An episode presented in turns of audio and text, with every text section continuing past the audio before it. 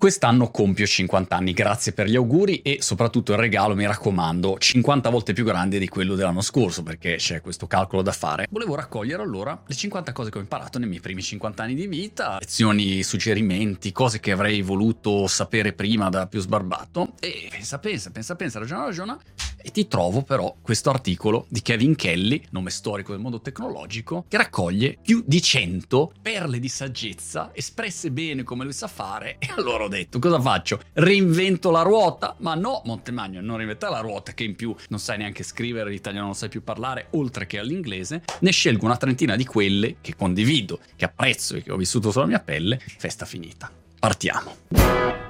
Sono scritte in inglese, quindi traduco altre volte quando non riesco a tradurle in tempo reale, simultaneo, ve la leggo e poi proviamo a tradurle insieme. Presi il tempo perché ce n'è qua da stare. Circa il 99% delle volte il momento giusto per fare qualcosa è esattamente ora, che è collegato al concetto del non sei mai in tempo, sei sempre o in ritardo o in anticipo. E allora, una volta che devi fare qualcosa, sai che parti, festa finita. 99% delle volte. Magari c'è 1% delle volte che sei troppo in anticipo. A me è successo quando avevo lanciato una startup che si chiamava Groupster, ero troppo in anticipo sul tema dei social network, era un social network pre-Facebook, però è anche vero che l'ho eseguito malissimo. L'avessi eseguito bene, magari invece era il momento giusto. 99% delle volte momento giusto adesso, parti e stop. Non lavorare mai per qualcuno che a tua volta tu non voglia diventare. Lo tradurrei così. Don't ever work for someone you don't want to become. A volte purtroppo non possiamo scegliere per chi lavoriamo. Lavori per qualcuno e basta di portare a casa la pagnotta, ma non appena puoi, buttali l'occhio al tizio per il quale lavori. Se è un pezzo di fango, vuoi diventare così? Se vuoi diventare così, fantastico. Se no,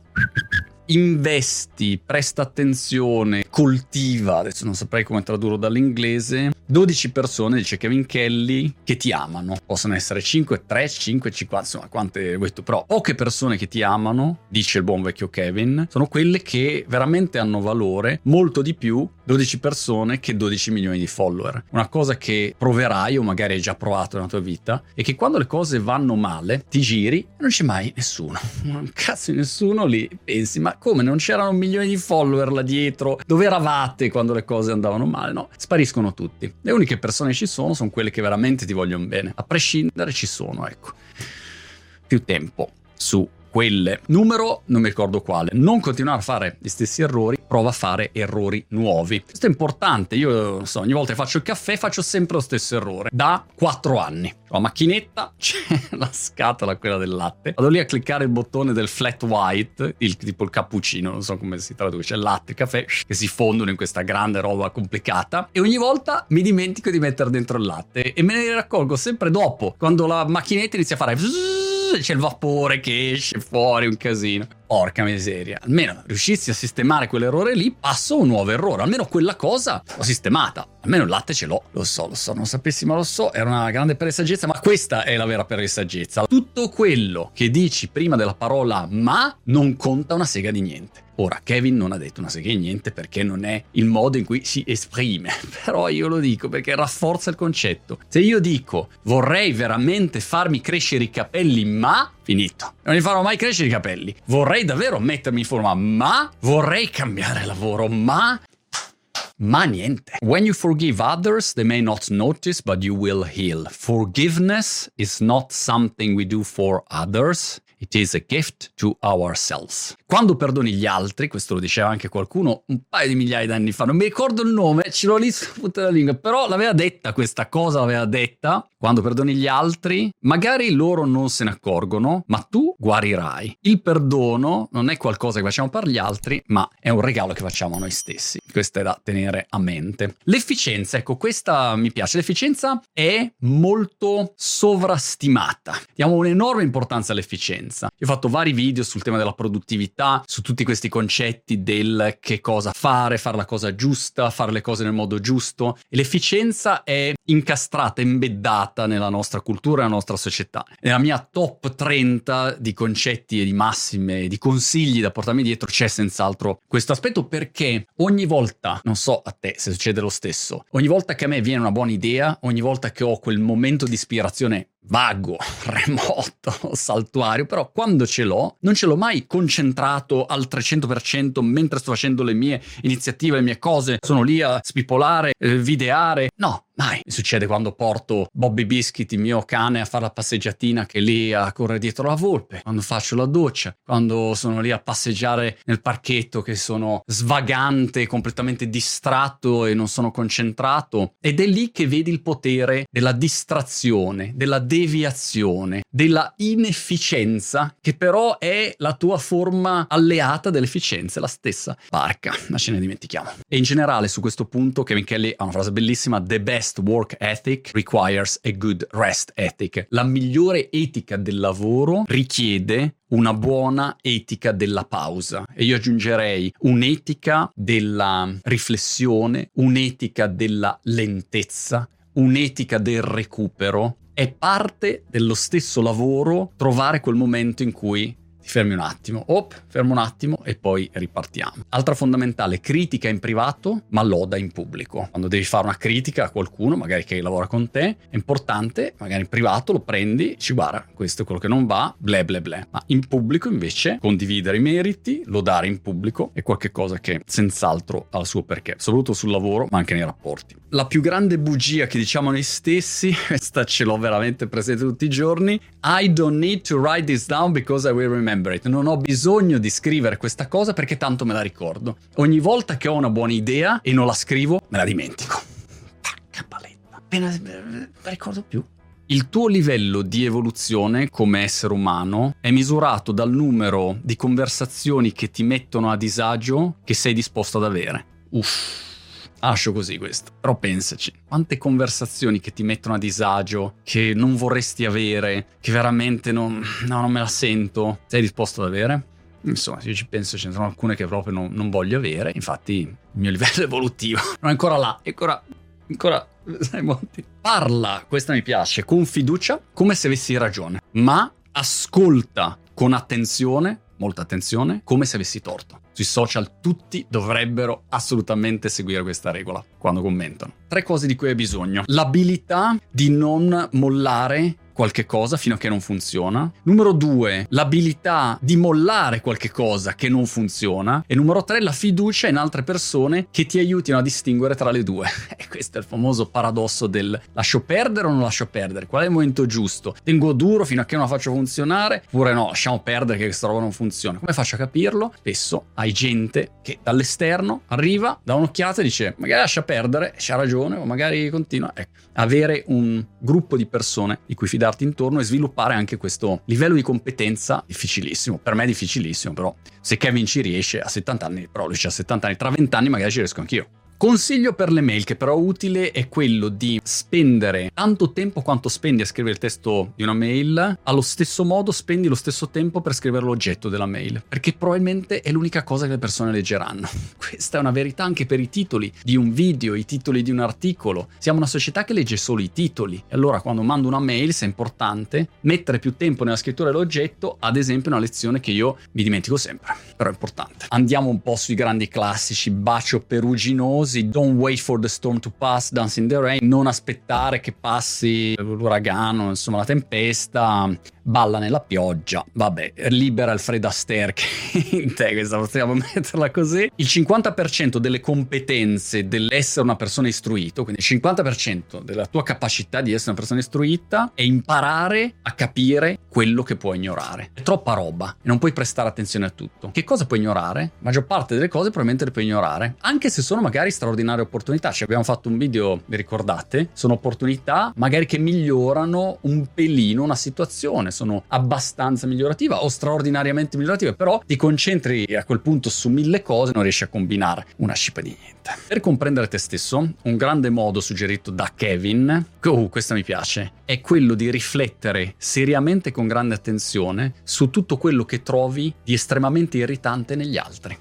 Mm. Quando penso alle cose che mi fanno veramente incazzare, imbestialire clamorosamente, effettivamente, la maggior parte dei casi, andate a rivedere i miei video, lo farò anch'io, però non mi piace vedere i miei video, però vi renderete conto che probabilmente sono tutte caratteristiche che mi danno molto fastidio se le vedo su di me o che ho visto su di me e allora risuonano Arca miseria, questa mi fa riflettere. Quello che fai nei tuoi giorni peggiori conta molto di più di quello che fai nei tuoi giorni migliori. Questa è una massima pongistica, direi che Kevin l'ha rubata al mio coach ping pong perché la cosa importante è saper vincere quando giochi male. È molto meglio vincere quando giochi male, che a quel punto se poi giochi bene è lì che conta veramente la tua capacità, si vede la tua tenacia, la tua tecnica il tuo livello di base, sono tante cose. 90% di qualunque cosa è irrilevante, è scrap, fa schifo, non so come tradurlo, in qualunque settore. Libri, film, video, qualunque tipo di attività. Continua a cercare il 10% che invece non fa schifo. È vero, c'è una quantità di materiale oggi peraltro infinito. You will be judged on how well you treat those who can do nothing for you. Sarai giudicato, non so se sia religioso o meno Kevin, ma a prescindere che uno sia religioso o meno, però sarai giudicato anche dalle altre persone in base a quanto tratti bene quelli che non possono fare niente per te. Un fatto così di rispetto, educazione, gentilezza. Fai le scale?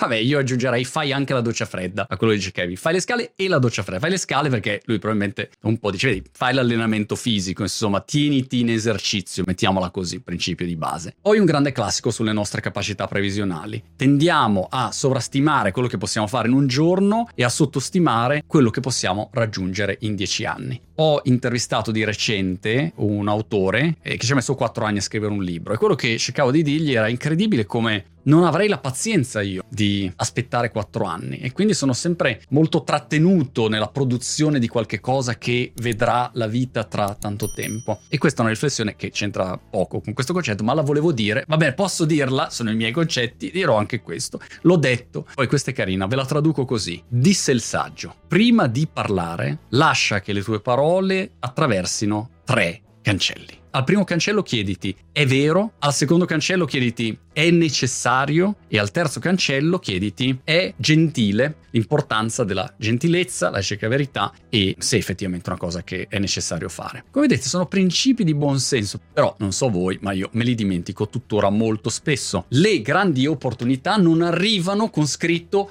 questa è una grande opportunità, questa è fondamentale. A volte, io mi ricordo, sono arrivate mail che dicevo, ah, questa proprio boh, e poi invece quella era una grande opportunità. Le grandi opportunità non arrivano mai con grandi opportunità scritto nell'oggetto della mail o nel titolo. Quando sei impantanato, impantanata, spiega il problema agli altri. Spesso il solo fatto di spiegare un problema presenterà la soluzione. Fai sì che spiegare il problema diventi parte del tuo sistema di eh, risoluzione del problema stesso. L'ho tradotto di merda, però è un po' il metodo Feynman. Quando tu devi spiegare a qualcun altro in modo semplice il tuo problema, il solo spiegarlo ti aiuta a ragionare in termini di soluzione. It works, non chiedetemi perché, ma funziona. Non sbatterti per combattere il vecchio, semplicemente costruisci il nuovo. Questa è una lezione che ci si dimentica tantissimo, anche perché a volte il vecchio controlla quello che è la società, controlla il mondo del lavoro, controlla la finanza, controlla l'editoria, l'informazione, e allora in un qualche modo sei in combattimento continuo se vuoi cambiare le cose. E a volte anche se non lo vuoi il conflitto è inevitabile perché è il vecchio che vuole combattere il nuovo, questo è il problema. Però è giusto spostarsi dal al posto di criticare il vecchio, mi concentro a costruire il nuovo. Ecco, questo è un po' il concetto.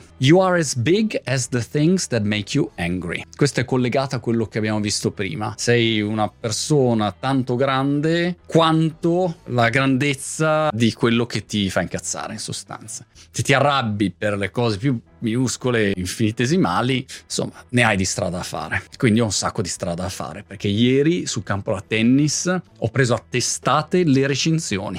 a un certo punto. Un tizio giocava con la palla dietro e continuava a fare casino, io ho continuato a prendere, a te- infatti forse c'è ancora un segno qua. Vabbè. Capitolo abitudini. Le abitudini sono molto più solide dell'ispirazione. Puoi fare molto più affidamento sulle abitudini che sull'ispirazione. E questo, vabbè, è un grande classico, però uno si dimentica che la qualità della tua vita lavorativa o personale, come diceva Jordan Peterson l'altro giorno in una clippettina, non so dove, su TikTok, non è qualcosa di astratto, ispirazionale, teorico, è qualcosa di molto pratico, basato sulle abitudini. E lui diceva, la vita non è bere margherita sulla spiaggia in Giamaica, non so perché dicesse così, oppure insomma bere l'aperitivo a Milano, sui Navigli. Vabbè, non è la stessa cosa, però è chiaro che sono le abitudini che determinano la qualità di ogni giornata lavorativa e personale e questa è una riflessione importante da fare. Sono quei 5 minuti che ogni giorno dedichi per salutare delle persone. Magari vai in ufficio e hai delle persone che saluti e 5 minuti è il tempo totale. Sono quei 20 minuti dedicati a portare fuori il tuo cagnolino a fare la pisciatina. Cioè quei momenti che sono le tue abitudini, quali sono quelle abitudini, quanto qualitative riesci a rendere